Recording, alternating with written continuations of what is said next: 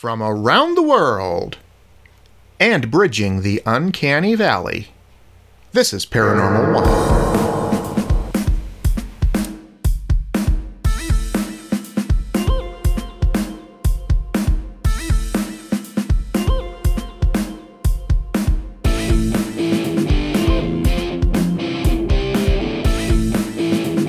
Congratulations, everybody. You made it to 2021. Yay! We did it. Mike Grasso here with Paranormal One with Steve Bartell and Josiah Lee Henson. Hey, fellas. Hello. Hi, Mike. Well, congratulations. I'm glad to see that we all survived and made it to the new year because heaven knows we needed it. Um, we, we, we, we, did you guys do any uh, little ceremonies or anything to get rid of the year? Um, I, I personally didn't. You know, I just kind of have the intention that 2021 is going to be a lot better, and I'm praying that that's going to hold true. Yeah, I, Yeah. I, I don't do resolutions anymore or or anything ceremonial. just just happy it's over. we, we actually put a box together and we were going to put some like, like write some things about 2020 that really sucked ass and put it in this box and then uh, literally like kick it to the curb. And so what we did was um, found a calendar from, from 2020 a small one put it in the box wrapped the box up and wrote uh, something along the lines of um, fuck you 2020 we're kicking you to the curb. And so um, Sherry actually stood on the front porch and just like a couple seconds before midnight booted it and it flew about 20 feet almost all the way to the curb i finished it off we got a couple bottle rockets and shot out of it Nice. and we're like okay done Sweet. done Nice. done done so yeah we, we got we got rid of 2020 and it is way in the mirror now Awesome. Very cool. Yeah. Hey, you know, I, I, I was I was thinking about something popped up on my radar here. Um, do you guys know about the uncanny valley? Are you familiar with that? I am not. I've heard of it um, just recently on a show or podcast or something. Yeah. Yeah, it, it's sort of like the uh, Steve. You and I went to see Rogue One together, Yep. and uh, no spoilers here because the movie's like four years old now. um, Everyone dies. well, besides that spoiler, Yeah. um, like they, they resurrected Peter Cushing as Grand Moff Tarkin in this thing, you know, all computerized, and it, was very cool to see him. It was a huge surprise, but it didn't look quite right. You know, kind of like a Mark Zuckerberg kind of thing. Just didn't look quite right, quite human, and and they can get like if, if you are, are in a video game you're seeing a character and it's like 99.8% there but that little bit of a difference that you're picking up on and you just can't place it that, that that's like the uncanny valley. That the human brain will not accept something that looks almost human but not not it's, it's just not there. Now when we see things like um, you know like the uh, jungle book with the animals or or uh, what's the other one they just redid? Uh, lion king Yeah. you know okay lions and, and, and animals even in avatar the aliens you'd buy it because who knows what those things look like anyway so True. whatever the aliens named were, I know somebody would be like, you know, I don't know, um, whatever they were, but you, things that you've never seen before, aliens, creatures, th- robots, things like that. Um, we accept it; it looks great, but people, it's just like they haven't quite mastered it yet. Almost there. Uh, Mandalorian fans, you too, you know what we're talking about as far as that goes. Um, well, th- this this this thing all of a sudden, you know, well, not all of a sudden, it, it it's there's got to be something rooted from an evolutionary standpoint in it. You know, people without eyelashes went blind, and so they didn't reproduce because who wants to reproduce with a blind person? So then that got all of the eyelashless people out of the whatever, you know, horrible example, but you know, the, the, the, the traits that are helpful in, in in continuing as a species of being safe, as keeping you alive, those are the things that are that are that are carried on from generation to generation. So I, I saw this thing posted, and I'm like, oh my god, this is this is really something creepy to think about. So um, here I'm reading here. It says the uncanny valley is where we are scared by things that look almost human but aren't. Other animals do not experience the uncanny valley effect and will accept things that look like them with little issue. This means that at some point in our evolution, running away from things that looked almost human was advantageous enough to be imprinted on our genetics. What were we that scared of? Hmm. Where, where did you read that article from? Because I think that's really similar to what what what I had just heard about the uncanny valley recently. Yeah, this is just something that somebody had posted on like Facebook or Instagram or something like that. Okay, you must have seen Somebody that. That posted must be like that. must be where So I saw like, it. yeah, then, what are yeah. the origins of this? Yeah, I don't. I don't know. That is really interesting. it's like pareidolia, you know, we're we're trained to spot faces in places, but they know why because like when we were being hunted by large animals, you know, you were out in the woods, you were trained to spot faces and make sense of, you know, maybe like uh I, I don't know what, maybe a forest or a you know a place that's heavily he, heavily vegetated. You know, you you you needed Yeah. to spot eyes there, so that's why they think people with pareidolia have that still because your your mind is supposed to make sense of what you're looking at. You know, so.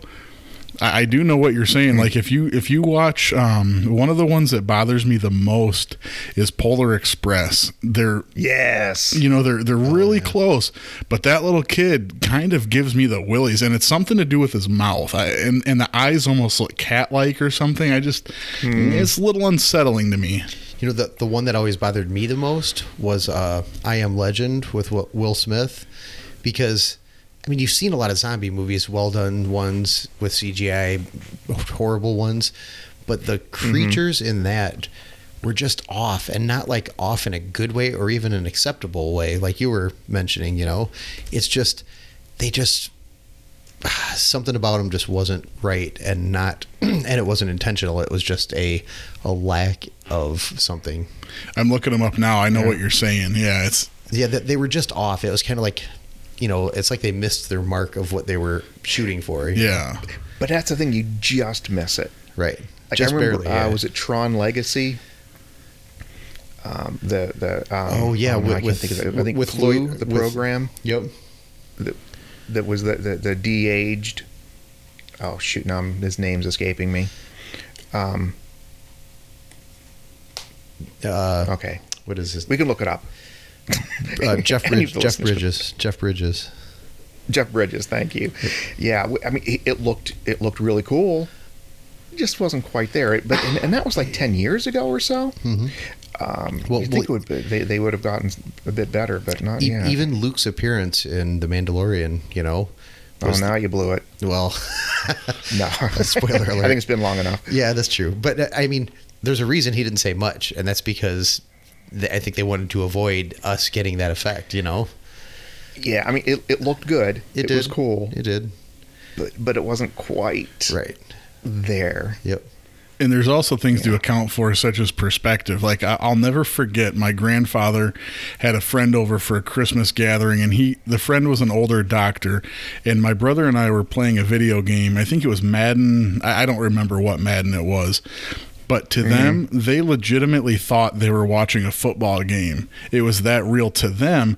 But my brother and I, uh-huh. you know, we were of the mindset of, hey, th- these graphics are okay, but they're not that good. so I think you know you got to th- you got to bear in mind they were older. They were sitting farther away from the TV. Plus football, you're fully geared, so it's not like you can really see the faces. But you know, it was it was pretty convincing to them. You know, so I, I assume you know in ten years they'll probably have it mastered. But I still think we're gonna be able to tell because there's just something about a human being that I don't know that they'll ever be able to get it Yeah. that good. and that's the uncanny valley you know and it's where why is it so hard they, they went you know in a matter of years they go from like 70% to 99.98%. Yeah. Why is it so hard to get that last little ink, that last little bit? And what is it about us that's noticing that and it bothers us? Yeah. Where did that come from? It, was there something? And, and I, I come back to, I, I've, I used to hear that um, when demons take the form of a human, that there must be something imperfect about them. Maybe they're missing a thumb. Uh, there's a weird shape to their nose, something like that. Something that's imperfect, and it's it's my mind goes back to that. I'm not saying that was the reason, because uh, I think this world would have been a lot different if that was the reason that it affected us from an evolutionary standpoint.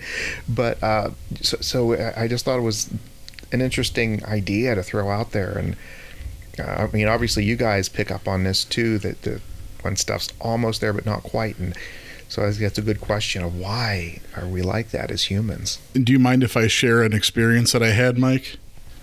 Yeah, please. Um, I was a orthopedic tech for OSF in St. Anthony's. Um, Rock, if, if anybody's listening, Rockford is a um, large, I think the third largest city in Illinois. Um, the greater Rockford area is like 350,000, so it was a very busy uh, ER. And I would transport mm. patients a lot of times from the emergency room to the burn unit.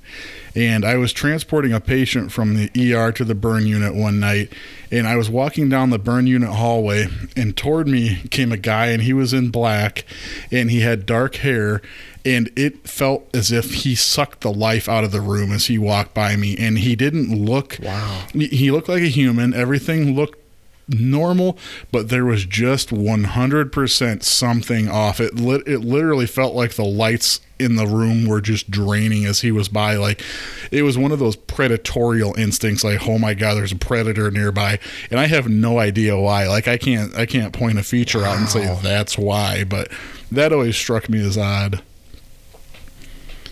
Yeah, I'd say. just a little experience I had.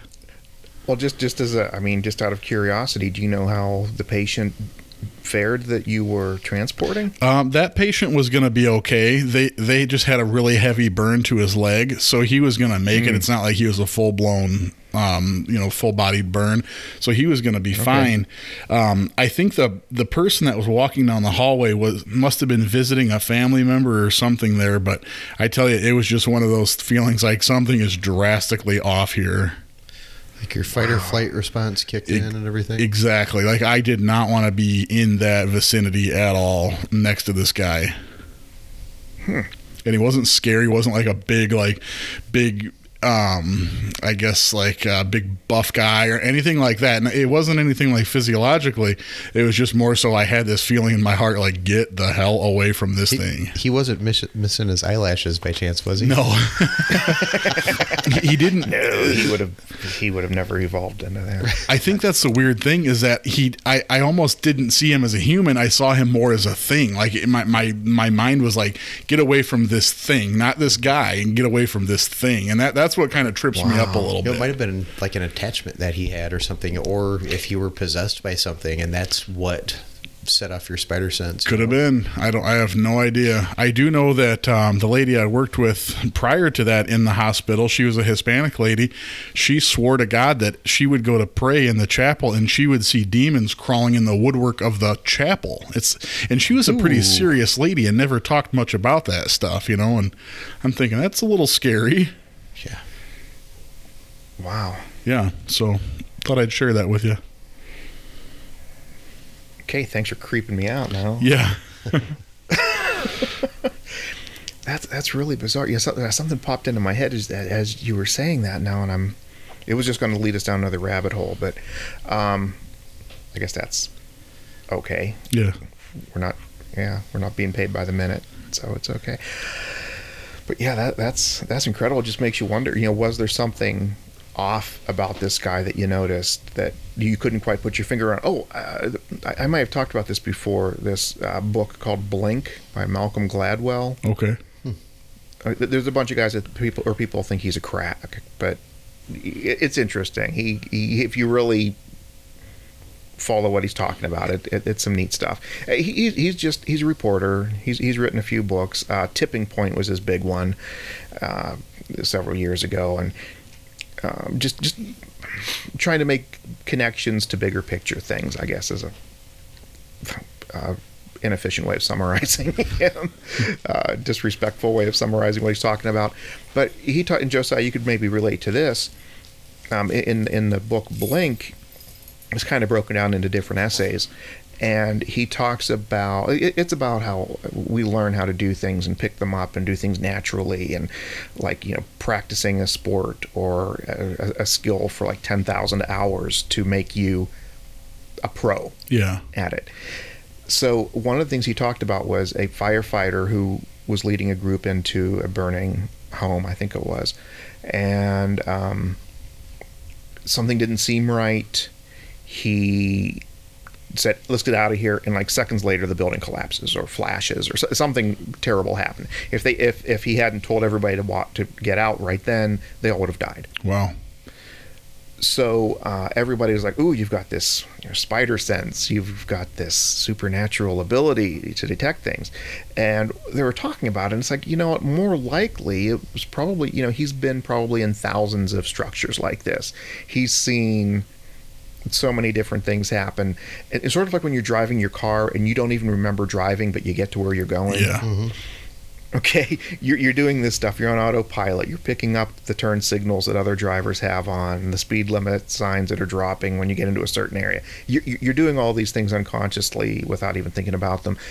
And um, he probably picked up on things. He saw the way the smoke was rolling the way that the flames were receding you know he, he was whatever it was he was seeing something happening and it hit that instinctive part of him that said oh not good.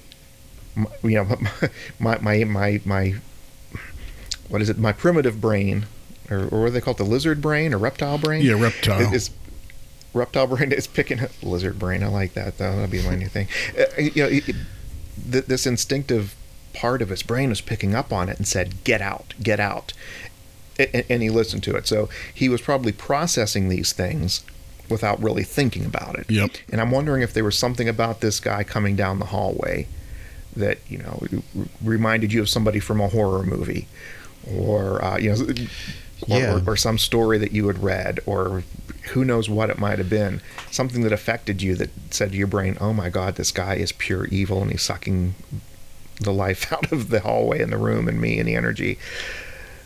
Yeah, it very well could be.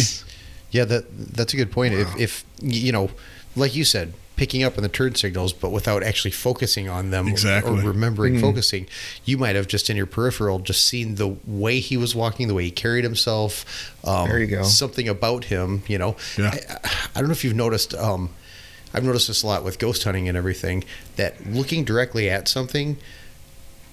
It, it's different than seeing that exact same thing in your peripheral. Sometimes you'll see Right. stuff in your peripheral that you can't see in your vision staring right at it, you know? So maybe just seeing this guy out of the corner of your eye or whatever just triggered something, you know? Yeah, it could be. and I know my sister; she was a uh, psychology major at Winona State University in Wisconsin or um, Minnesota, and she was taking courses. And uh, there was a course about serial killers and sociopaths, and there was a study done where they would introduce a human being who didn't know anything about the person they were being introduced to, and the the one human would have been a completely normal person, and the other one was a sociopath or a, or a well known socio or psychopath, you know, of the true definition, and the people that were introduced to the psycho or sociopaths could almost immediately and I, I there there was a huge number. It was it was like 80% of them or something to that effect had that instinct of there is something drastically wrong here. Mm. But they also studied the person's behavior so the sociopath wasn't acting out. It wasn't like it wasn't like they were in direct contact with one another. They were just in the same room in a in like a group setting and they still picked up on that instinct you know? So there, there's got to be something there. Yeah, something subtle as uh, eye, eyes for some reason. You ever see somebody with like just those crazy eyes? yeah mm-hmm. Like like like Charles Manson. yes Right. He had those eyes. just deadpan like Yeah, it's, sometimes sometimes it just it's a vacant uh, look or Yeah. it looks empty, you know. Mm. I don't know. I I think a good example of that is if you well in current news, you know, there's that shooting in Rockford at the bowling alley Yeah. last weekend. When they showed the picture of the guy, you could see that his eyes looked completely void of Yep. any, you know, soul or, you know, he just looked empty. That is very true. but you know there, there's something I mean, it, it all, it's all coming back to that what is that about us that and it, it, i'm sure it's a protection something to protect us you see somebody coming at you with those eyes you're like ooh not good i i, I need to be be careful i need to protect myself and my family Yeah. Um, you know something's taught us that so when we have that same reaction to this uncanny valley maybe not as extreme but when we have that that, that same hmm something's not right was something walking on earth that looked almost like humans but not quite enough. Yep. you'd, you'd pass from a distance maybe at night but not up close. It's a little tougher so that's great. You know I, I, I, that that really just got my my mind working as i was listening to it and thought we'd try to see see what your guys were thinking about that you guys were thinking about that. Well, you, you've got the other aspect, not to not to keep you know beating a dead horse, but you've got the other aspect of could it be something extraterrestrial, like something trying to blend in with us, but we just have that.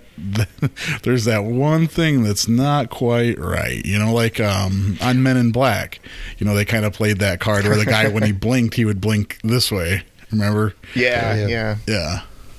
Although that would be, I mean, you would notice that in a hurry. That was more of an extreme Right. example, but Well, but you know, there, there are a lot of people that believe that humans were extraterrestrial slaves dropped off to do work. I think even Stargate, the Stargate series, has something something with that going on in the movie and the series. Okay. But um, you maybe if we were made in the creator alien's image, to paraphrase a couple different things there, um, maybe over time we started changing just a little bit and when the masters came back we could tell them from us because we had changed enough over year centuries or whatever i don't know i mean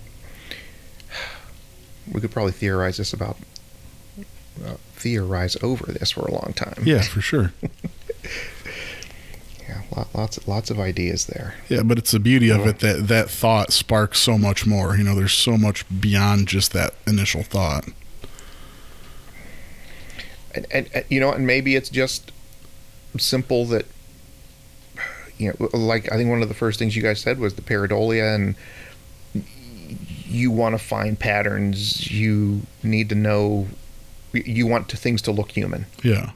you want things to look recognizable. And if i look at somebody and i recognize them i, I need to know the person i want to know instead of the one who looks kind of like the person i want to know Yeah. you know, oh, you look like your cousin, but uh, I don't I don't want to talk to your cousin. I want to talk to you. And so my mind has to recognize that Yeah. before we maybe before people had names or or we wore clothing to you know, oh, he wears blue shirts and I'm wearing a green shirt. Or, you know, before you could tell people apart that way. Maybe it was something that evolved as simple as that. Or maybe it's something as fish you know, fish all look alike, right? Well, maybe to us, Yeah. not to fish. Th- th- This could have been something held over from even before. You know, it's- this could be billions of years. And then another interesting Maybe aspect of it is what if we're the only ones that are seeing it, you know, and then we are the odd one, you know, and everybody else is just perfectly fine with it. And, you know, we've got an issue like.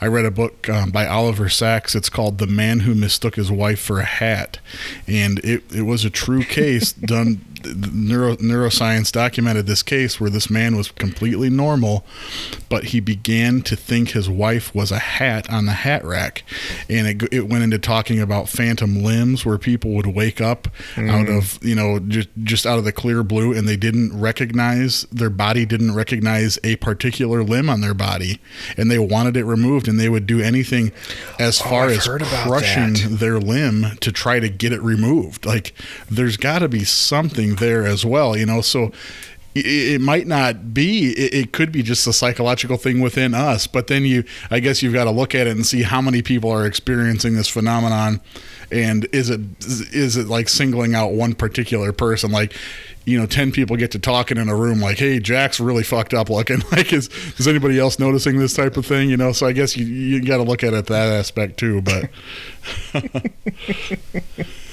yeah, I guess you know uh, these little problems in your brain. You know, your computer misinterprets one little bit of information, and you get a program that crashes, or you get the blue screen of death. Uh, in human beings, things start not going right. Maybe we forget somebody's birthday, or or don't recognize whatever. Or we stop liking onions or something like that but but once in a while you feel that your hand is trying to kill you. Yeah. And you need to cut it off. Yeah. Mm-hmm. that that that's a big system crash there. That's they they need to push it, an update yeah. for that one. That's uh, that's a bad one. And that's your own hand. So like if you if you're not recognizing your own hand that shows you that the human Yeah. mind is you know, I mean recognizing a stranger or you know just something slightly off that could tell you that that could be possibly corruption of the human mind. But that's where I went back into mm-hmm. saying that if it's multiple people experiencing the same issue about one person then it's more likely something is wrong with that one person. Like like mass hysteria correct. I, I, like that that used to be the explanation for every paranormal every supernatural every unexplained event. After Yeah. swamp gas. Mass Yeah. hysteria. Yep. what in the world is mass hysteria? Or, or what was the other one? It was like mass mass hallucinations hypnosis or something like that? I don't know. What was that? I heard of mass hallucinations where they claim you know maybe that's it yeah Yeah, like like there's a hundred people and they're all seeing something that they believe is a flying saucer, but they're like, oh no, no, that's just a, an hallucination you guys are all having together Right. at the same time. yeah, yeah. So I was like, okay, yeah, I, I, I can see mass hysteria happening. I was almost trampled by that at Fourth of July fireworks and uh, at, in Chicago. Oh jeez, um, uh, but yeah, the mass hallucination. I'm like, okay, everybody's seeing the exact same thing, but it's all imagined. yeah, Gotcha. Good one. All right. Well, we've uh, we were going to take a little bit of a different path tonight. We've already done that, it seems, but that's okay because it works with what we're doing. we're going to uh, uh, sort of steer away from the normal topics and try something a little different. Um, we're going going to sort of have another I will say another discussion because it seems like we already did that um, on a, a subject that the three of us are fairly well versed in and and that is really talking about having a uh, a ghost tour business and why in the world would I want to hear about that well that's an excellent question, and I don't have an answer. No, but um, I, I, think when we were kind of talking about this a little bit before we started recording, that I, I think a lot of people might just be curious about it, which I get. You know, how, how do they make the sausage? Um, there might be some people thinking about doing it, and this will probably dissuade you from doing it or if you're kind of on the fence about it, or you're kind of maybe dabbling in it yourself, and, and maybe uh, get some ideas about um, about what might be some things to go for, and what might be some things to avoid, and also it's kind of just a fun chance for us to sh- maybe share some of our stories of the adventures we've had over the years in, in trying to do this. So. Um, I mean, what, what, what do you guys think? You ready to roll on this? yeah, I Yep. think it'd be a great topic. Yeah. Well, I guess, I- and I, I maybe just at least to get things started, um, I because I know when I started this, I, I started from scratch. I had no idea what I was doing or how to do it. I, I had never even watched an episode of Ghost Adventures when I started doing this. Um, it was kind of just my only experience in doing something like this was I think it was in 1999. Um, I went to Gettysburg. I was with my dad, my brother-in-law, and um, there was this little ghost story tour, which there are probably hundreds of in Gettysburg. And the guy took us around for a couple hours, told us some stories. He was wearing a Civil War era costume, and it was entertaining. And he, he talked about some places. In fact, the one hotel he talked about, or, or bed and breakfast, uh, some people were staying in the room right next to the one he was telling a story about. And they said that they were laughing because they had heard things coming from that room the night before that they were curious about. So um, that was really my only experience in this kind of thing. And so when I started hearing stories about the Conover Square building and things happening there, it, seemed like a fun thing to do, and it, and it sort of grown. I, I think this has been covered in probably the first episode or maybe even the YouTube one if you want to try to anybody wants to dig that up. But uh, it, it was sort of just started as a little interesting thing as a way to have some fun and tell some some cool stories in this really neat building at night. And it really took off into something I couldn't have ever imagined. But I couldn't have done it if it wasn't for the building uh, the, the the building was you can't just pick any old place and do this. You've got to have the right place. Um, and I, I, guess one of the things that I always regretted about Conover. Now uh, we we as time went on and, and YouTube became as much of a part of the the, the story and the history lately of that building uh, as anybody. But I, think a lot of these places where they have ghost hunts and ghost tours and things like that, there is the legend. There's the big story. There was the the lover that jumped off the roof because he or she was denied, or somebody that hanged themselves off of the balcony, and the, the, the, the big fire, the explosion, the accident. Uh, Conover Square had none of those, but over the course of gosh, it's been like eight years now. It, it it's you could write a book about the things that have happened there, but no big legend. So I'm wondering, like with you guys, how do you feel about um, having some kind of the, this legend that's necessary, or the big giant tragic event? You know, like the uh, uh, the Eastland disaster or something like that. Mean, you, you hear about Resurrection Mary, but nobody really even knows for sure if she really existed for in real life. But boom, you know, at least the legend is there. So whether it's real, whether it's a legend, uh, how, do you feel about that as far as needing that to get something started? Well, I, I guess you know it, it, always helps if it's a if it's a known location, known landmark for a big event like that.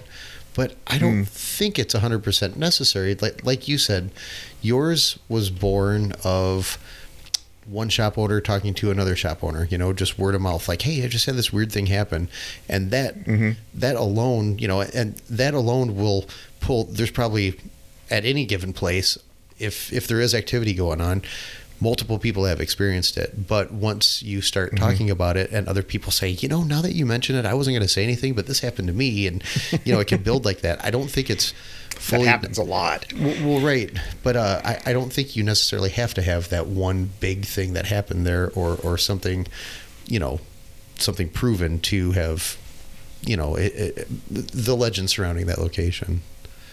Mm-hmm. Yeah, I, th- I think that was extremely well put.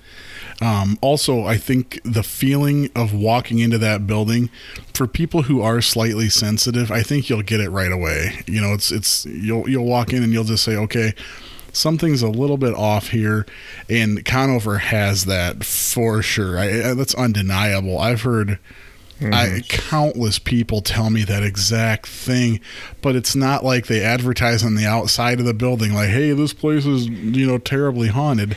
Yet, you know, when you talk to people that don't know anything about the ghost tours, oftentimes they will tell you, "Oh yeah, I got, I definitely picked up on something." So, I think that's also yeah. very necessary to have that. Yeah, I, when I when we had the store, people would just stop in, or or somebody would send them in, like, hey, we were telling that so you know so and so in uh, such and such and such store. Uh, about something that just happened to us upstairs, and they told me to talk to you about it. You know, then they'd tell me about something odd that happened, or they'd see the ghost store ghost tour display and go, oh, I knew there was something about this place. Yeah. Yep. I, I think the legend gives it a kickstart depending on depending on the place. You know, i- i- if if you're just starting things off, or it gives you um, a quote unquote mascot to rally around. Like when we first started talking about or hearing about Hannah, the little ghost girl up in the museum, she sort of became the mascot for a while. She was everybody wanted to talk about Hannah. Everybody wanted to see Hannah, feel Hannah, talk to Hannah, leave candy for Hannah. Um, she was kind of the attraction for a while until we spent more time in the building and the whole place was like a popcorn popper going off with activity. Yeah. It was- It was nuts. So, Steve, you were kind of coming around that time, right? Is that Yeah. kind of when you started? Yep. Yep. I, I probably didn't miss, but maybe the first one or two tours that you offered before it came across my radar. You know. Yeah, I think it was Halloween of 2012 might have been the first big thing. I believe so. Yep. Because it's Yeah, that- that- eight, when I look at like Facebook memories and things like that, it looks like in about eight years or so. Yeah, was was the first time. Okay. Because that was right after Midwest Ghost Society was out. Right. And I think they reported back in September the stuff that they had. And I'm like, yeah, we got it. They, they, they had they had a few personal experiences, but they got some really good EVP, and that was that that was cool to see. But I, I think Josiah, you were talking about, and, I, I think this might be jumping around a little bit, but I think it, it kind of ties into it. You had said um, about the energy, and I was actually talking to Sherry about this earlier.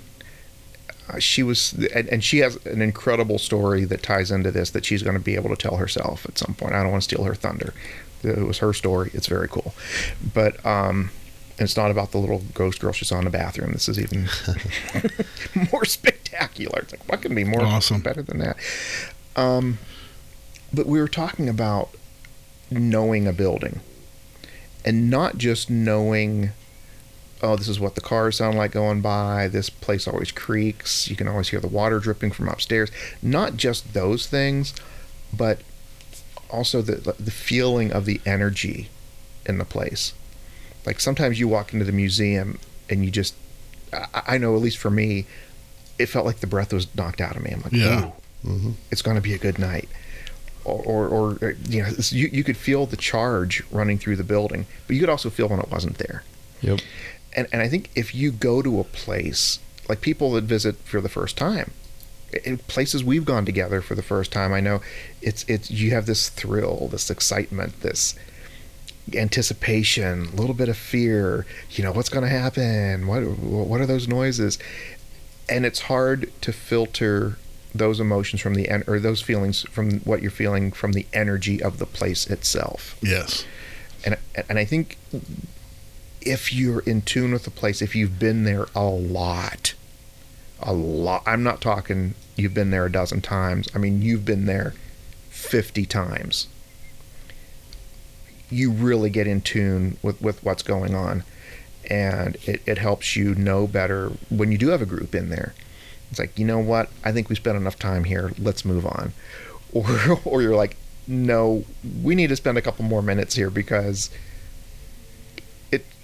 feels like something's going to be happening. Yeah, for sure. Um, yeah, and, and I think that that comes with time there, and, and I think that's where it, it's helpful to do something to, to get a rather than be like, hey, I'm going to have a tour group here, and then next week we're going to this place, and the week after that we're going to another place, which works fine, um, but you don't get that really in depth comfort of a place like like you can like we've done with, with, with Conover Square and the things that are happening in that building.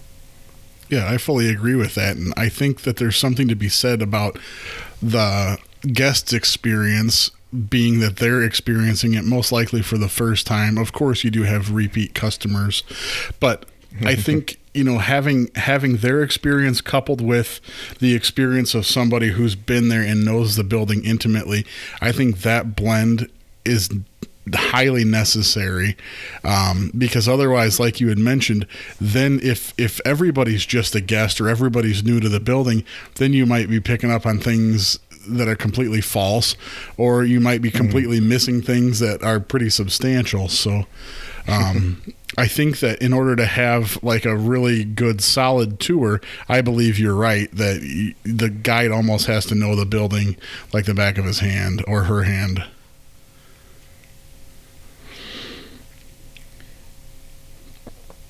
And then we all go quiet.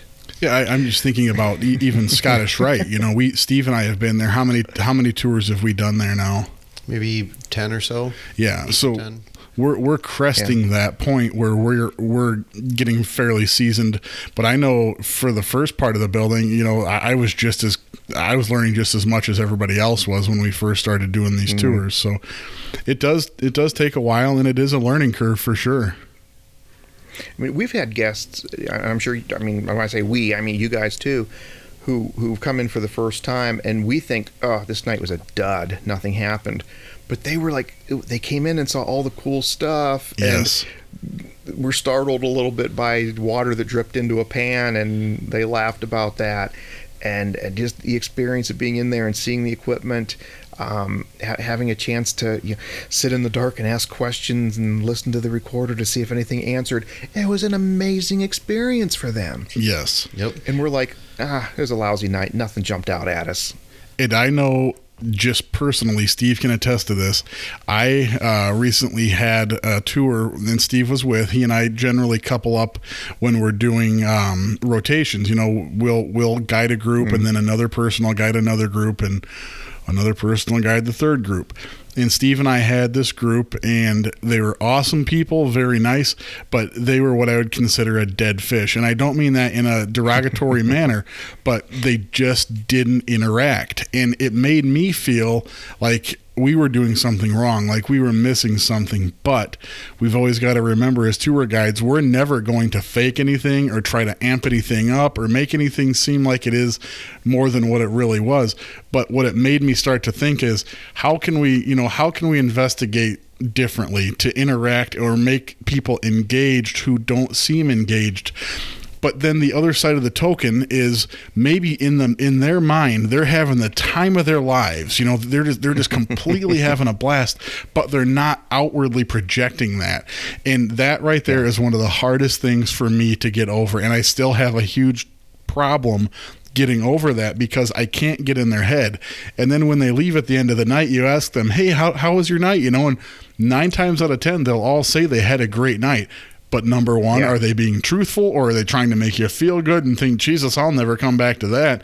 But I guess the to wrap this up with a little bow, the thing that makes me feel good is when we have these repeat people, and we we seem to have those quite often.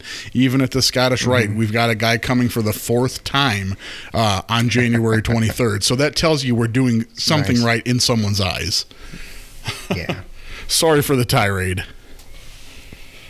No, no, because I, I one of something that stands out and really taught me some of the, the things about just investigating. Period was a, a lady had been coming into our store and she brought a group of friends, so we split them into two groups, and um, I, I I think we went into the basement and I took the one group down there and they were like we were getting all kinds of stuff happening. Stuff it was popping. It was great I brought down the group with with the lady who I knew. She was in the second group to come down, and it was like dead, nothing. Uh, they seemed okay, but there were just no responses, nothing coming out at all. Yeah. So I, I spoke to her the next day. She came to the store. She's like, "Oh, thanks, we had a good time." I said, I said, "Yeah, I felt bad. Nothing happened to your group." I said, "We." She's like, "Yeah," and I was really hoping that it wouldn't. Ooh, As the train whistle blows, um, she, I, I'm like, well, what do you mean? She goes, I was so scared. I was like silently praying that no voices would come through the recorder when you played it back. Hmm. So that really taught me a lot about intent. You know, if you're sending the energy out that you want this stuff to happen, if you want to see it happen, I think you're more likely to have it happen than if you're blocking it. She was sending out some blocking energy there, and nothing happened. Wow. That other group was just crazy with with the stuff that was happening. Her team, nothing. So um, she said she had a good time, just like you were saying. Yeah, it was a good time. My friends enjoyed it, but um, yeah, she she was scared, and that's okay. That's all right. Um, but that that fear may have blocked any experiences. She still had a good time going through the building again, like I was saying before, going through the whole experience of it. Um, nothing happened to her. She was fine with that. Yeah. that was good. so, um, but it, but it really, it, it really imprinted on my mind. Again, just as as overall as as a ghost hunting or paranormal investigation thing is, you you got to have the intent. You got to send that out there that I'm I'm open for things happening. Sure. And I guess you got to look at it from both angles too. You've got one lady who is begging that nothing's happening. On the opposite end of that spectrum, you've got the other group that's like, please show us a sign, you know? Yeah. So, Yeah. But uh, unfortunately, they don't always respond the way you want them to respond. You know? Exactly. I, I mean, Right. And you know, the Scottish Rite's a good example too. You know, at first we were splitting up into I think four groups, four separate groups at a time, and uh, you know, the group that's downstairs in the ballroom comes up and says, "Oh my gosh, we had all this fantastic stuff happen. We got this picture. Check all this stuff out."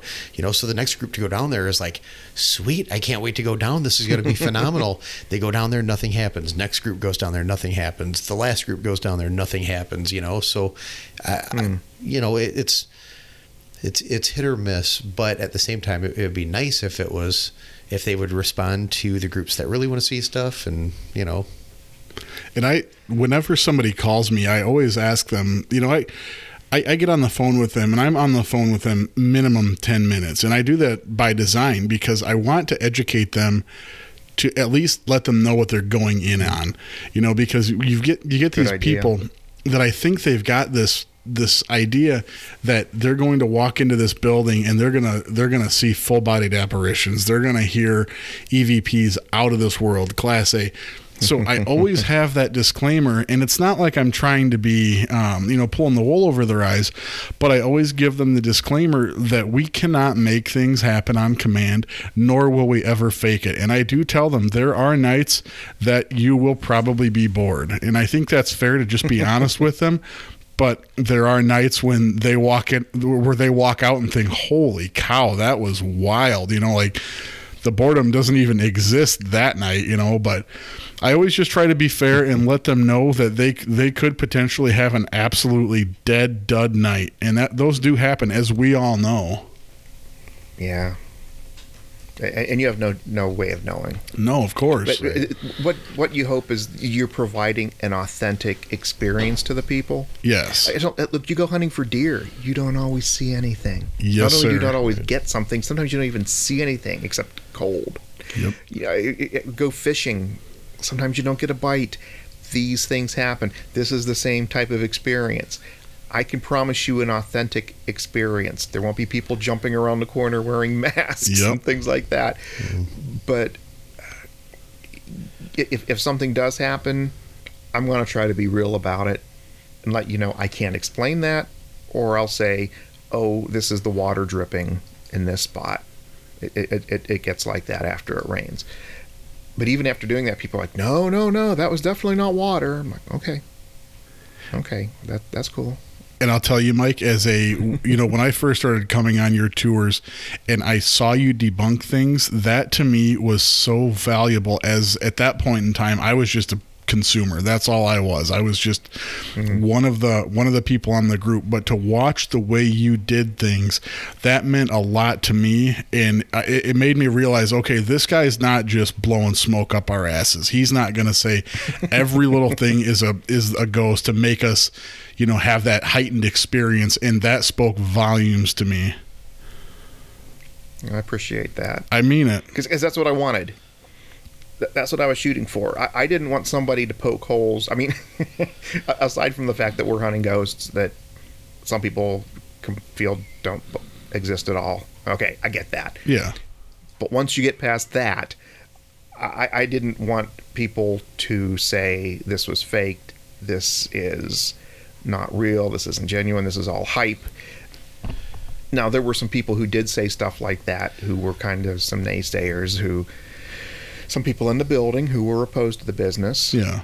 And I guess that's maybe an ongoing issue as well, whether it's somebody in the building, in the community, uh, different groups or organizations who are anti the, you know, the, the, this type of thing. Um, now, have you guys been running into much of that while you've been running things? Well, I, you know, as far as as far as Conover goes as a location, um, you know, we haven't been too involved with the place as far as giving tours here and stuff, so we haven't really ran into too much of that lately. Um, Mm-hmm. I do know that at the Scottish Rite there are uh, members who certainly are aren't in favor of it. You know, th- there's there's a group of naysayers. It sounds like, um, Mm-hmm. but uh, you know, and and other ones that are maybe just skeptical. And I think we even had some of the skeptics show up to one of the events, and uh, I don't know that we necessarily brought them over to the believer side completely, but I think that I think that they went away with an impression of okay, you know, this is this is something that's totally plausible and it's not a bad thing, whatever, whatever. But Okay. but uh, as far as like meeting outright resistance, you know, we haven't really experienced it yet. Yeah, and you'll you'll have the people that are um, armchair quarterbacks on on Facebook, and that they'll start talking about how, oh, this is horrible, and they're just taking money from people. But we don't do it in that way. We do it with a full disclaimer that we're trying to provide the experience, like you said. I mean, we're we're looking. As I look to my right, we've got probably how many? Probably a few thousand dollars worth of equipment. It's not like we're just taking the money and running. We're offering them four hours of our time. We're offering them a building that has to be heated, that has to be electrified. You know, there's there's a lot that goes into the other side of it. And, you know, for a minimal, you know, we're charging $25. That's actually extremely fair when you look across the board. Some places charge way more than that, you know. So we're mm-hmm. trying to keep things affordable and we've also got the nice aspect of half of it goes right to the Scottish Rite and the Scottish Rite just as a little backstory they uh, teach children with dyslexia at absolutely no cost to the child or family, and they pay for teachers to teach these children uh, how to read. You know, and so so the money's Wow. going toward a great thing, half of it right down the line. Yeah. and I think that makes people feel a little bit better about how their dollars are being spent. But even if you Sure. weren't donating directly to a foundation like that, I still think that your time and just the building and you know everything that goes along with it is well worth that money. Until you start getting crossed into the line gouging. Of course, there there is price gouging in this field. I think we all know that. But it seems like there's Yeah. no shortage of people to pay it. You know, they're always willing to fork it out. And I I think the one night, well, that was the uh, overnight Halloween uh, event. And, and Josiah, I know you were there, and Steve, you showed up eventually once the Cubs lost. Yep. Um, although they did end up winning the World Series that year, so They that, did. Worked, that worked out okay. Um, but the uh, it, that was a hundred dollars. Sure. but there there was uh, food, a lot of food. Um, it, it was about what was it? It was almost twelve hours, I think. Eight hours, ten hours, twelve. Hours. It was. It, it felt like a lot. Well, for me, it was a lot longer than that. Right. Setting everything up and yeah, it it was. But but again, but you know, it was the time we there were some folks that came and helped.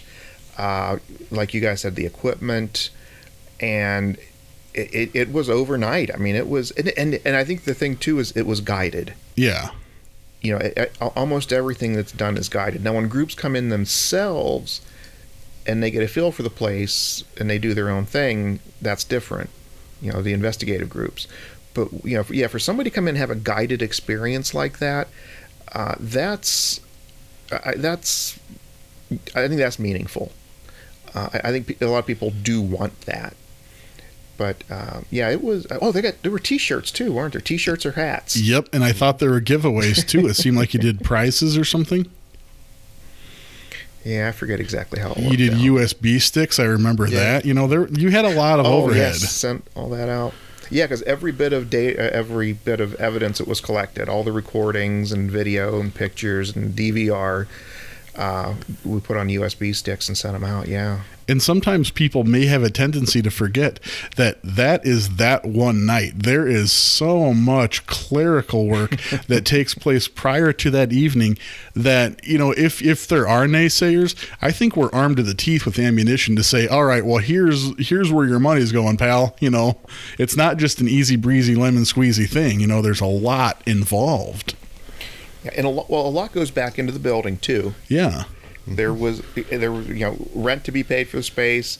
Uh, at times there was a percentage paid to the owner. So yeah, I, as far as that part of it goes, it's and, and yeah, there is a just batteries alone on any given night. That's Yep. a lot of money. we go through a lot of batteries, um, but uh, yeah, so you know, the, there's there's that question of you know, is it ethical? Are you exploiting the spirits? And and I think I faced a lot of that in the beginning. I had my signs torn down in, in the building when I first started. Um, a lot of pushback and sniping, but it, it's sort of like as time went by, it was just sort of accepted, and I'd catch the snide comments once in a while Yeah. But um, it, it, seemed to get more accepted over time. Um, you could- there be things saying, you know, you're being disrespectful. What about the families of the workers that used to be here? And you you can try to talk to folks, and some will listen, and others have their minds made up. Yeah, They, definitely. they just want you to stop. Um, so yeah, that that that was that was frustrating in the beginning, but I'm glad I stuck with it. Yeah, I It- think you it, did It, it would have been a shame. you did the right thing by sticking with it you know just to give in to them they they don't understand that it is it is truly a hobby that you know people genuinely enjoy and by no means in Yeah. my opinion are you disrespecting anybody or any spirit that would be in this building i've never once seen you do that so for them to jump on one of the tours that'd probably go a long way if they would just open up their mind a little bit and realize we're not sitting here like you know other than the occasional guest that comes along and kind of provokes we do not encourage that by any means you know that's that's against what we what we do. And i think once people start to sort of see what we do like steve had mentioned this uh, gentleman from the scottish rite he was I, I don't know i don't want to call him a naysayer but i you could tell he was definitely eh, not necessarily a believer i think we really opened up his eyes that. yeah absolutely it takes it takes all kinds but it was awesome to have him come and then you could almost see it at the very end of the night his his tune had changed quite a bit at least in my opinion You know, or at least to understand that what you're doing is being done respectfully and reasonably. yes Th- that's exactly You're right. just you, you know, I, and and if you remember, Mike, the uh, one of the naysayers here at Conover um, was specifically saying, you know, oh, you know, Mike's saying that someone fell down the elevator shaft and died, and and that's a lie. That never happened, and whatever, whatever. And had that person ever come on a tour, they would have heard us and the way we go about saying that. And we always say we don't have any actual data that anyone ever died in the building, but we have had a lot of psychic mediums come through and we're going to tell you some of the things they've told us, you know, and uh, that doesn't make it a 100% confirmed fact. Yet that naysayer saw it as we were saying this definitely happened, and they they believed that it didn't happen, and that's not really how it goes. You know, we always say these are the things we've been told. We have had activity in this area. Potentially, there's a correlation between the two. You know, and and I think that's a little bit different than than being respectful. Uh, that's that's maybe being more ethical, you know, rather than just saying, you know, a lot- Responsible. well, yeah, and, Yeah. and you'll even hear sometimes you'll hear even other groups do it. They'll, they'll have heard something. This may have happened here, but then to them it's a confirmed fact. Well, this happened here. We know it did, and uh, whatever, whatever. But There, there was. I, I, I know you guys know. Uh, there's a, a group. There's guys. In fact, I haven't seen anything new in a while. Maybe. Uh, honestly, I haven't really checked, and I should. Uh, the Greater Rockford Apparition and Ghost Group, Greg. They did a uh, a, a video of Conover Square. Yeah. toward the beginning, and I, and I, I there's a video of me taking them through the building, or part of the video, and I say uh, something like, "Legend has it that a worker fell down this elevator shaft and died." Well, Steve, I think you may have sent me a link a couple years ago to some guy who was who, who put together this video of clips. And he's like, I need to find out more about this Yes. Conover Square. Yes, I know exactly who that was, and and he was saying.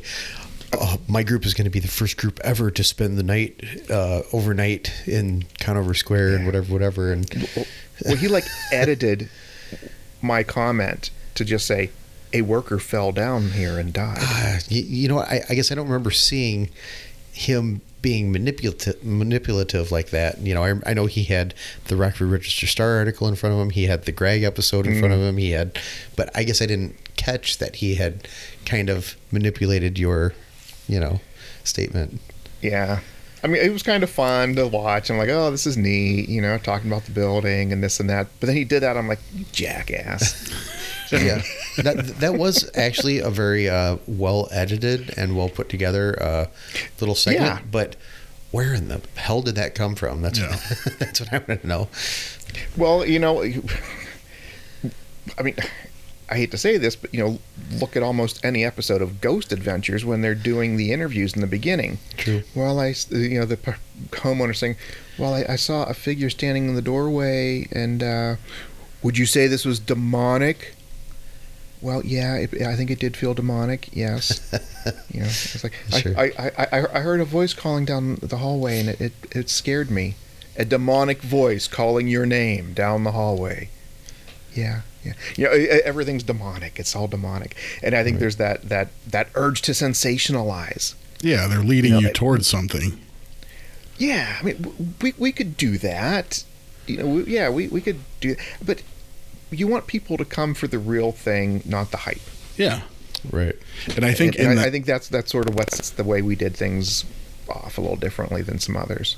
Yeah, and in the end, I think we're going to feel a lot better about ourselves knowing that we did Yeah. it that way. Yes, yes. So when somebody does challenge us, we can be like, "Hey, those weren't my words. Yeah. I'm, I record the whole thing. I'll tell you, that's not it." Well, you know, I mean, you guys brought up equipment. What What do you think is some of the the necessary basic equipment that, that's good for having th- this type of thing? If somebody wanted to get into this, and they, they had a building, they knew the building well, uh, they were ready to start bringing people in. What, what, what do you think people like to see when they come to one of these things? I think a lot of times people like simplicity from the get go, but then, you know, if they're more advanced or if they're heavily heavily into the shows, they'll start to pick out a piece of equipment that's their favorite. At least that's what I've noticed. Yeah, I, I, I would say the things that they've seen in past episodes um, that are maybe some of the more iconic pieces of equipment, not necessarily one of the most useful or one of the most accurate or one of the best ones, but it's that recognition of. Oh, uh, that K2 meter that's got that distinct shape and the color band, you know, and whatever, whatever. I mean, everyone knows what that is. Same thing with, uh, I do know that the Ovilus is very popular. Sometimes we have groups where someone will, you know, I, I even give a speech about, you know, if you use a piece of equipment, please return it after each session so that other people get a chance to use it. I've seen people grab items and just hug them the whole night, Yeah. you know, like, Yeah. like you're not getting this away from me, you know. But uh, it seems like the Ovilus is also a very popular one, as well as the REM pod. Those seem to be the uh, like the big trifecta, the the most three popular, the most popular. So, so like like things like if you didn't have it, people would be like, "Oh, you don't have a REM pod." I mean, do you yeah. think that? Oh, you've got an SLS camera, but no REM pod. Oh, I don't think anyone's I usually. mean, do, do you do you think there's any equipment like that that people? I don't think, think- that you have to have like a K two.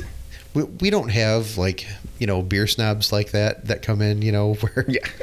you, you know we, don't well, have I mean, maybe sit- they're not like that, but but you know, they're just maybe disappointed that you didn't have a millimeter, Sure. or a, a, a laser grid, let's say, you know, something like that. we pretty much have just about one of everything across the different spectrums of you know from the ITC Mm-hmm. devices to some of the visual stuff.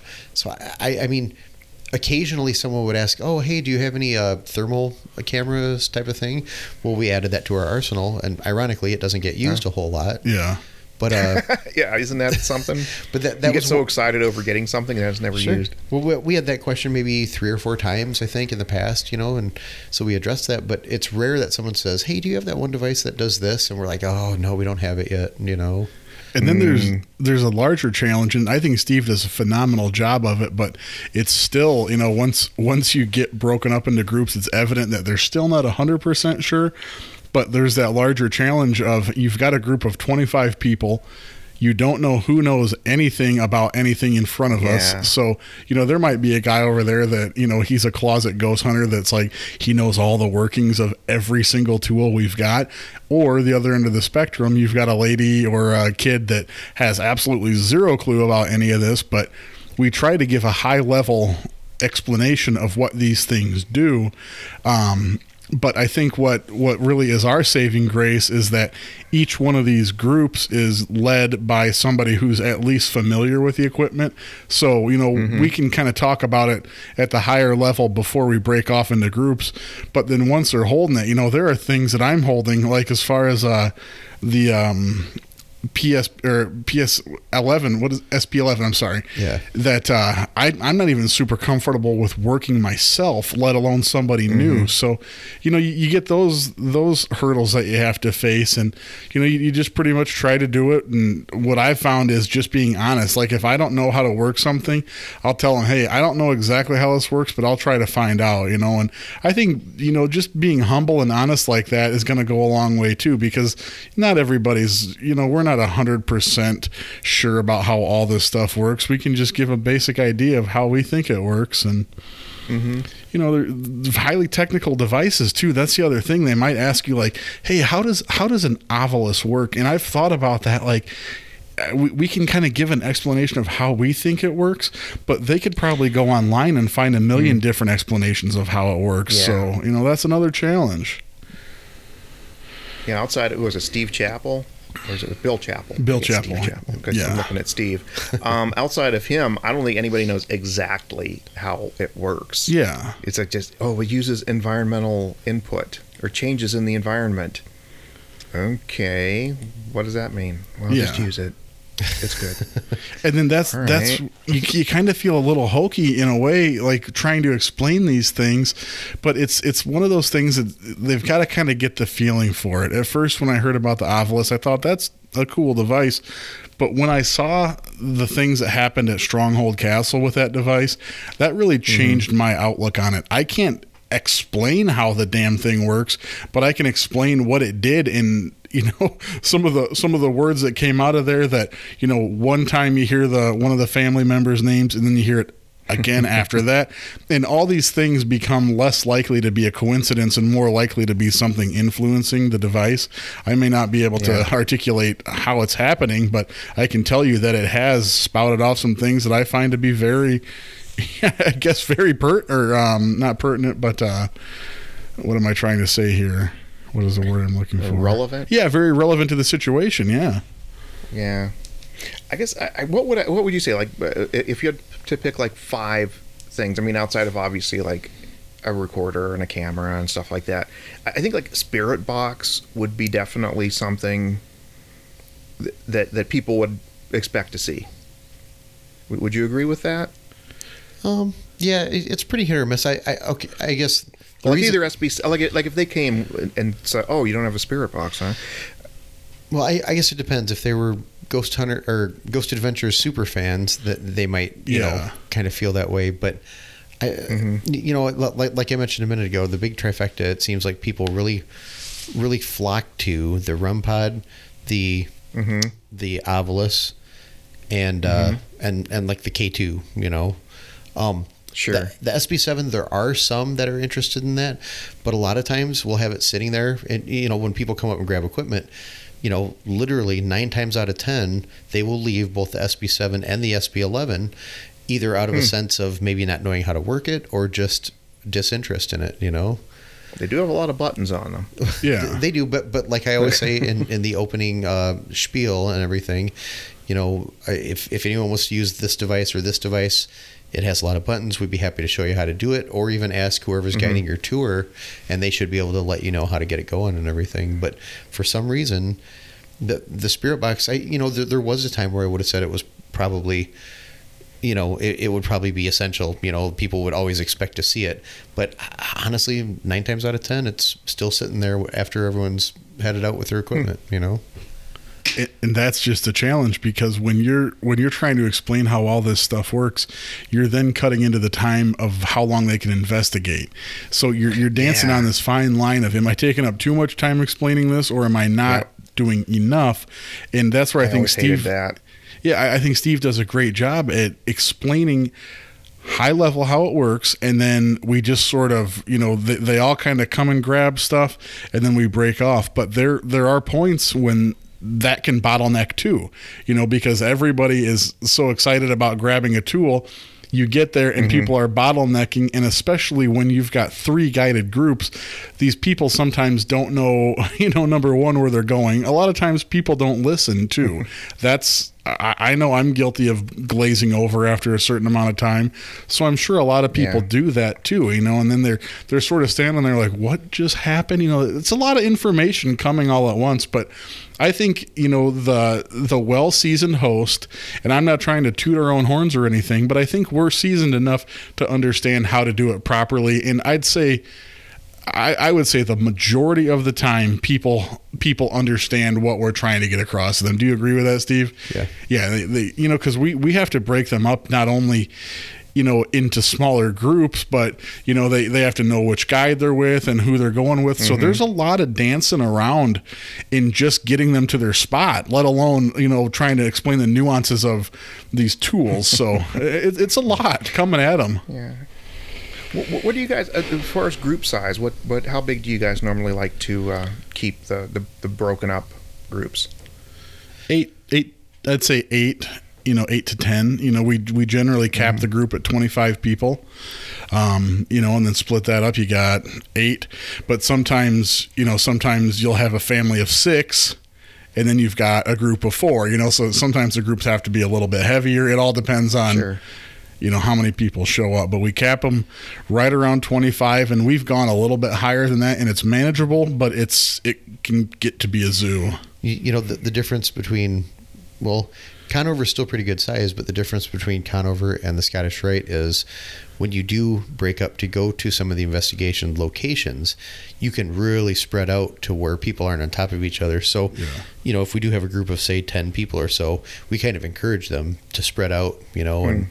you know maybe a few of you if you want to go into this part of the room and you guys go out in the other side of the room or go to the other room entirely or you know, it's we kind of have that luxury. Whereas in, in Conover, I guess the attic is good size, but we would never split the already split up group into, you know, two separate areas. So we'd usually stay together as Yeah. a as a whole group. But I don't know. And I- one- one of the, I remember one of the first complaints that I heard, and not about what we were doing, but about other places. They'd say, "Yeah, we want to." Uh, g- what's the theater in Rockford? oh um Coronado, yeah Was Coronado, the Coronado Theater. Coronado, yeah. They say I went to the Coronado, or maybe even like the Egyptian Theater in DeKalb, uh, something. I was, it was a theater somewhere. They said we went there, and there were like forty people, and they were all together, and everybody was talking and moving and shuffling and beeping, and everybody all had stuff, and you couldn't tell if anything happened. Said it was a cool place. We enjoyed the the, the building, and the guide seemed to be very well informed, but there were just way too many people. And I'm glad I heard that in the beginning because I mean, that kept. I, I tried to keep things to about a dozen. Or Steve, if you were coming, we could maybe take a couple more. In, Sure. Because then we, we helped me split split up a group. Um, but it was it, it was always thinking about their experience. I think we've we've come back to this a couple times. Um, if you want a good experience for the people there, you you've got to c- control things and and sometimes it, it means the size of the group has to be smaller now what we had there was, there was like a there was a now the bachelorette party was a different thing. Actually, was a very it was good because it was a really active night. We talked about that a couple shows ago. Um, there was something at birthday party or something. Somebody came and they brought way too many people. Sure. And, and they knew it was going to be too many people. But the problem was it got kind of out of control. There were people wandering everywhere. There were people like lurking behind in places and going into places where they shouldn't have been, like into the sub basement where we normally don't, or at least at that time, weren't taking people. Um, people going through drawers in the basement of desks and things like that. There's one girl stealing cigarette lighters. I mean, it, there was another time when uh, there was a guy who had some stuff to drink before coming, and I kind of thought that you didn't need to say that until that night, because uh, there, there's the, an open elevator shaft with Yeah. just some boards going across it, and, and I say to people, here is the warning. Here is the open elevator shaft. Just some boards. We're not going over there. Well, except for the drunk guy, he's got to start stumbling his way over there. And I'm like, folks, do we see what's happening here? Um, it, it, it was really frustrating. And, and that's sort of got me laying out the ground rules when people would call and say, look, if you want to bring more than 12 or so, be aware that it's going to affect your experience. If you want to come and have some cool times going through the old building and stuff, bring 20. But if you really want to experience something, keep it smaller. Um, and please, as we understand that people want to go out and have a good time and have dinner before coming, um, but please refrain from any alcohol because there are some dark places. There are there's some tricky, some tricky footwork you need to do at times we'd hate to see somebody getting hurt. And after saying that, people have been pretty good about it. But it seems like there's just that that one asshole that really screws it up, or that makes you go, "I dodged a bullet with this guy. He didn't fall down the elevator shaft. Although I'd have probably left him laying there." um, you just, just bring on more ghosts, folks. Um, it, it, it, it, it, it kind of wakes you up to say, okay, I've really got to look because sometimes you'll add a little comment to something, you know, like in your in your opening speeches and you know welcoming people, or when you walk into a certain room, you develop a certain way that you talk and you tell certain stories, and um, there's a reason you do that, and sometimes the reason is that drunk guy that almost fell down in the elevator shaft. but maybe we'll get him next time. or or the people Um, that come I mean, have you guys their, had any really awful experiences that have changed the way that you've, you've done things? um nothing that stands out in my mind other than the dreaded C word. You know, the gentleman that came here and was, uh, you know, just provoking and oh yeah I I mean, we, you guys had experienced him, and then he came back, and then Steve and I had experienced him, and Oh, that guy. yeah, I mean that that got to the point where we, I think we make a disclaimer like, hey, try not to discourage, you know, try not to, um, God, I keep on losing words. Try not to uh, provoke anything, you know. Try not to, you know, be respectful. So I think that changed some of that for sure. But for the most part, people have been pretty good. You get the you get the over rambunctious cousin, or you know, like the guy that's really not into it that bangs on the piano keys, and you know things like that. You'll get that occasionally, but I'd say we're for the most part we're pretty lucky with who we've had come through. Not only Conover, but the Scottish Rite You know, I, I can think Good. of I can think of one thing that we've had to change up, and that was, uh, you know, the the pandemic had been going on for the long a long time, you know, and it was kind of, you know, kind of in a lull a little bit. You know, cases were way down by the end of summer and stuff like that, but then in the fall it started to creep up again. Well, we had taken a few months off from doing tours, but then you know when everything kind of reopened and stuff back in June or so, I think, kind of across the nation. I, I mean, at least here in Illinois, anyways. But you know, most other places were open the whole time. But um, once we got to go a little bit back to normal, we started doing them again, and uh, you know, we we said, oh, you know, you know, make sure to bring a mask, you know, and everything. But we weren't real sticklers about enforcing it, you know, and really getting on people and whatever, whatever. And we had a group come in, or we, we had a lady come into our tour, and she was there early, and she sat down, and uh, you know, we all, everyone finally got there. We did the opening spiel, and we started going through on the tour. Well, Josiah and I hung back during the tour to kind of organize things and get stuff ready for the night. And uh, the tour came back and everything, and the lady comes up to us, and and this lady I'm talking about, she says, uh, she says, there were no one wearing their masks during that tour, and I'm very uncomfortable, and I'm afraid I have to leave. You know, and we were kind of hmm. taken aback and we're like, oh, you know, we're so sorry, ma'am. We can get you a refund, whatever, whatever. And she's like, no, she's like, I want the money to go to, you know, the restoration of, of the Scottish Rite and everything. She, but she was not comfortable and she left. So from that point on, Wow. we did actually become very strict about, okay, you must have a mask. You must have a mask on at all times.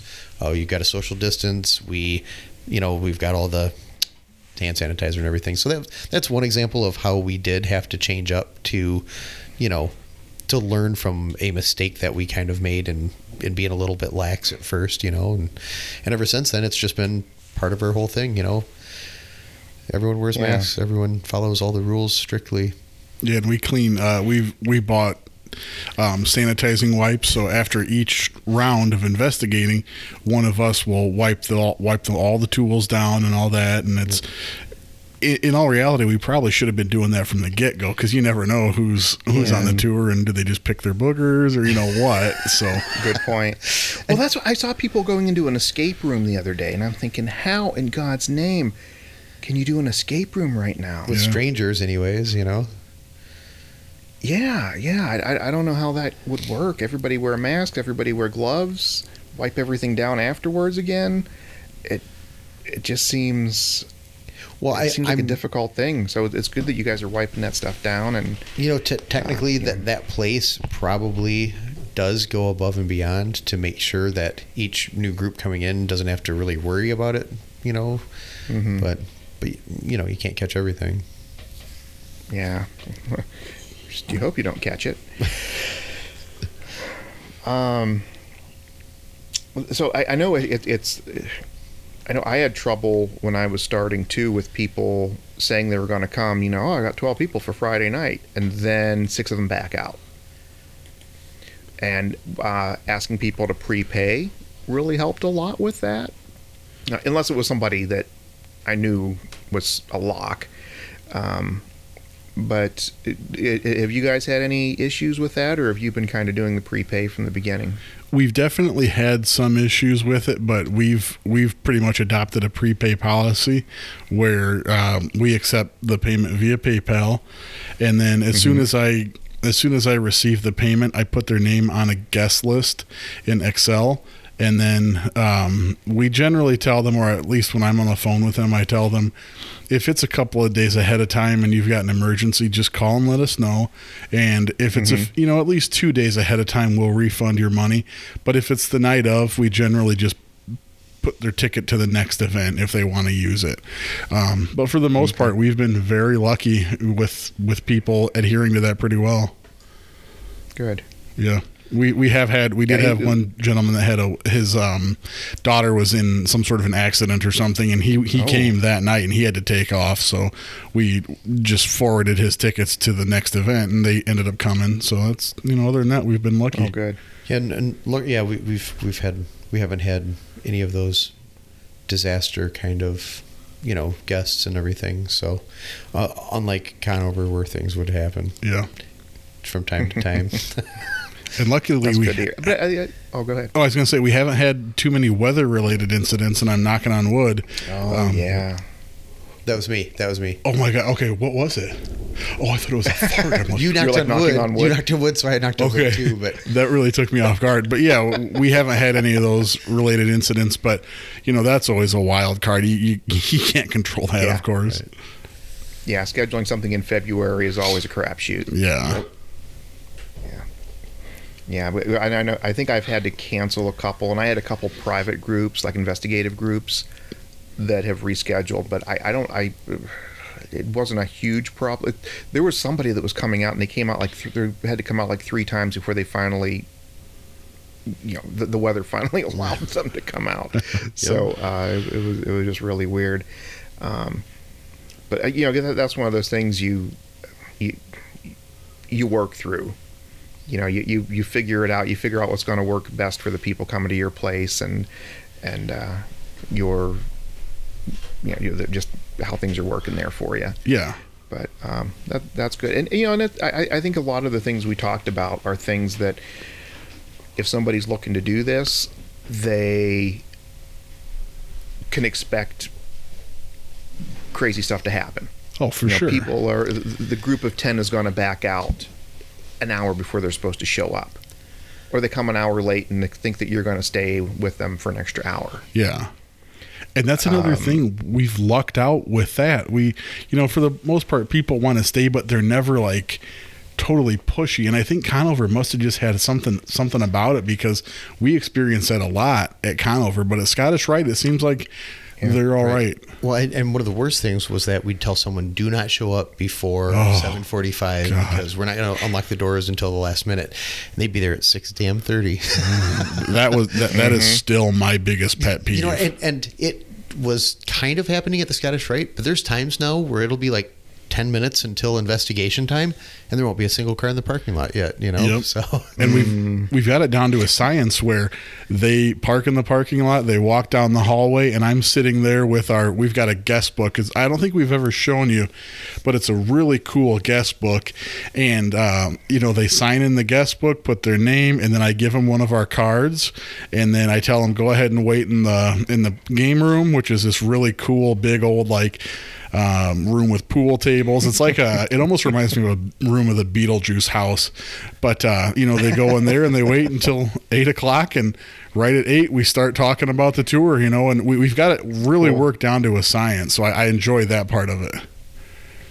See that that was I I had an advantage when I was doing the things at Conover because the building was closed. Yes. It it, it, it if it was scheduled for seven o'clock or eight o'clock or nine o'clock, that's I, I'd open the doors at ten till. So Sure. Of course, let them roam in the store for a little bit and Sure. browse. Sure. Um, but like with you guys, with this with the uh, building being open, with the restaurant there, yeah, I, I, I could see the problem of people coming in early and exploring and because I mean there, there's a lot to be done before a group comes in. You've got to get your equipment lined up, check your batteries. Maybe there's something you want to set up somewhere. Like sometimes I'd set up a Kinect uh, camera, or you know, with the PC, or or, or, or a camera, or recorder somewhere, or motion sensors. Uh, you know, or uh, all these things that you want to do ahead of time. That when people show up an hour early, you you, you, you can't babysit. Exactly. And their lack of adhering to that time doesn't constitute an emergency on your part. So you shouldn't have to babysit because you've cushioned your time for that reason. And that's what drove me nuts. The Scottish Rite, um, we had it happen. This one guy showed up like an hour early. And I pretty much told him, "Hey, we're going to be opening the doors, like I said, at 7:45." But then the building people um, went ahead and ushered him in, and I'm thinking, "Damn it! You just you just kind of dismantled what I was. I was kind of trying to drive home a point there, you know." And Yeah. you know, yet they let him right in, which ended up being fine. But he was, you know, talking to me and kind of like essentially getting in the way. And I mean, no, no ill intent toward that person, but it was kind of like, my God, we've got stuff to do. You know, that's why I told you to Yeah. show up at a particular time. Right. I, I, Not I like he got to see extra ghosts by being early. Yeah. and and I do get it though. I I mean, as I was coming to these things without being involved with them and stuff, you know, I, I get the whole uh, the excitement, you know, and just like Yeah. you know, Yeah. oh man, it's an hour away, but just I want to, you know, I want to be there early and stuff like that. So I, I totally get it, and uh, you know the, the the I mean. I don't know. I guess Conover's a little di- bit different than the Scottish Rite because the Scottish Rite there's plenty of room to spread out, you know, and Yeah. and everything and and stuff. Whereas at Conover, you know, you're you're limited on space and everything, you know, as far as uh, as far as without letting them wander throughout the building and everything. But The Well, challenge for Steve, there was that time you and I drove to uh, for our school in Iowa, yeah. and we got signals crossed, and we actually got there an hour early. Oh, that's right. That's right. Yeah, and, and like we're like, where is everybody? What's going on? And, like sent them a text message, And they're like, Where "Oh, are I'm you guys?" Like, oh, we're just I'm sitting at on a red lobster. Red Lobster. Yes, I was just gonna Like you're say supposed to be here, and bring me biscuits. um, they did, which was fantastic. But um, but they were like, oh, the, the the lady there is like really, you know, we negotiated this later time, and she says we get to leave an hour later tomorrow too, and she's really picky, and if you disturb her, she's gonna get angry about it. We're like, oh, we already gave her her money, and I, she's really cool. Sure, it's like no problem at all. Yep, I do remember that. Yeah, th- sometimes those things happen, but you know, when you're traveling like four hours to get to a place, Right. yeah, that's different. Yeah, and that I totally get. But I guess even if, let's say that I were showing up at a place like Edinburgh Manor, for example, I wouldn't just go up and. I would almost linger around in my car, and if I see somebody like waving me in, I'll go ahead and come in. But I'll show up early, but I'm not gonna like bum rush the door because I guess I'm mm-hmm. overly conscientious of it, thinking to myself, "All right, I know when when we're doing these tours, I've got to write all the names on the whiteboard. I've got to get all the stuff laid out. You know, there, there's a series of Yeah. things that I've got to do." And I cushion for that in the time that I show up at. It- It's like I, the time is appropriate, and then when somebody shows up early, they want to talk to you and they want to tell you their stories. And by all means, I love that, but it's just not the right time to do it. Right. Right. and and I just want to throw. I- If nothing else, we get a lot of stories out of doing this, and we want to share those stories. Yeah, And yeah, it's kind of tough to say no. And I, I just want to put a side note out there. Um, Greg, because I know you're probably going to listen to this, none of this conversation has anything to do with you. I, I know you like to show up everywhere early and your punctuality and everything and, and even being, you know, coming, coming ahead of time is awesome.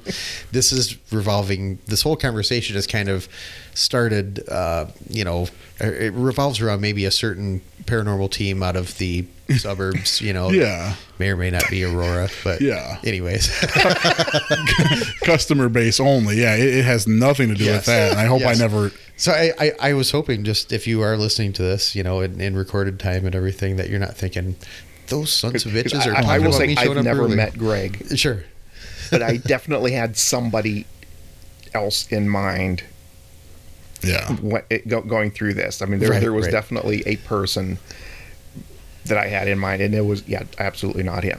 yeah. So, right, right. So j- just to clarify, I didn't want you in the back of your mind saying, "Are those those guys talking shit about me?" You know? no, no, God, no. no, no, no. It, it's it, believe me, it's it's in particular one certain group, but Yeah. you know sometimes other other Yeah.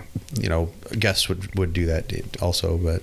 And it's just it just sucks because it can really derail your progress. And then, you know, I, I want to devote when somebody's talking to me the best attention that I can give to them, and it's it's almost like Yeah. they're robbing themselves of that by by doing Yeah, what they do. Yeah, the, this this one group that we're talking about, like, uh, for instance, we would say, okay, you know, we're, you know, we're, we're gonna be, we'll be, we'll be there, and we'll unlock the door just a few minutes before eight, you know, and so then at seven o'clock they'd message, hey, hey, just want to let you know we're here. It's like, okay, we'll unlock the door at eight. Yeah. just Yeah. let you know, I'm, just, I'm, I'm still at home with my family. Uh, right, yeah. right.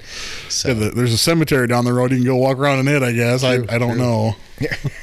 but, And it wasn't the, uh, the one that Steve's referring to wasn't a one time offender. It was a rather repeat mm-hmm. offender. it you would just about get to the point where you'd be like, all right, so we'll we'll see you at a few minutes before eight. Sounds good. We'll see you at seven. Yeah. It's like, wait, wait, that's not what we said. Oh. well, and then they stay late. yeah. right. and they'll, they'll always stay. late. so yeah, I so I, I think i- i- if if if anybody listening has ever e- even just run an event, not even a, a normal thing, I'm sure you've run into a lot of these things. So know that you're not alone. Um, there's there's a lot going on that uh, you you know you, you think oh why do I attract all the weirdos? It's not just you Right. um, it, it, it no matter if you open a, a store or a coffee shop or you just go to work every day you're finding weirdos. So this this this is nothing different than that. It's just that uh, you know you're going to be spending three hours in the dark with this person you don't want to get on the bad side right away. Maybe that's a little fair warning. Um, but you know so again, if anybody's listening to this and you uh, feel that something was useful, we're glad to have had a chance to pass that along to you. Um, if anybody has questions about something we've been talking about other than Greg, then uh, because he already got the answer for his thing, then you know, uh, reach out to us. We can we we've got some experience with these things. We can maybe try to, to try to help you out with that. Um, or maybe the next time you do go on one of these tours, maybe you'll have a better understand not just ours but anybody's across the country or across the world. There, there's a lot of work that goes into uh, what's happening before you walk in the door. Not just laying out the equipment and checking the batteries and uh, making sure the building's clear of other living people, but the experience that's gone into the the knowledge that you're going to be running into d- during this experience. Um, guys, you, have I'm sure you've spent hundreds, possibly over a thousand hours in Conover Square uh, over the years, and um, you know what that that experience means something, and you're you're bringing more to the table than just a bunch of uh, meters and lights. Uh, you know, you're you're you're really bringing a lot to it, and and yourselves, and I think that really stands out in the success you've had with with other places, the things that you guys have done, and so I, am I'm I'm really glad that we've been able to have this talk because yeah, there there is a lot more than just open up the doors, hand out some flashlights and beepy things, and let's take a walk. There's a lot that goes into it from choosing the location, um, deciding what you're going to talk about, where you're going to take the people, uh, the, the, the, the, phone calls that you make, the emails you send, the Facebook messages that, that come in. All of that is is tied into a part of the experience, and I can at least speak for us to say we're out there to give everybody the most genuine, authentic experience they can have. Um, not with a lot of fluff, with a lot of uh, theatrics, and uh, without a lot of distractions, too. I mean, even when you have your larger groups, it seems like you guys are still pretty conscious of the fact that if something happens, you want people to hear it. If something moves, you want them to be able to see it. Um, and, and, and know that it's not just people wandering around. So um, I, I think people who have been to a lot of these know which ones are worth it and which ones you just clench and make your way through it. So, um, if anybody has any comments, any questions, you know, reach out to us. We've, we've got the, the, the Facebook page. Um, in fact, several Facebook pages. There's the Paranormal One Facebook page, Bartell and Henson Paranormal. We've got uh, Rock River Area Paranormal Society. The um, geez, I, I, I keep saying someday I'm going to do this and I don't the uh, the Instagram, but um, the uh, Peril One Contact at gmail.com is a way to get in touch.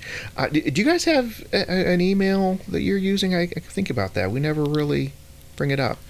Uh, yeah, we do actually. Um, I have to look it up because I don't remember it right offhand. See, it, it escapes you easily if you don't say it all the time or use it all the time. I believe it's haunted Conover Square at gmail.com.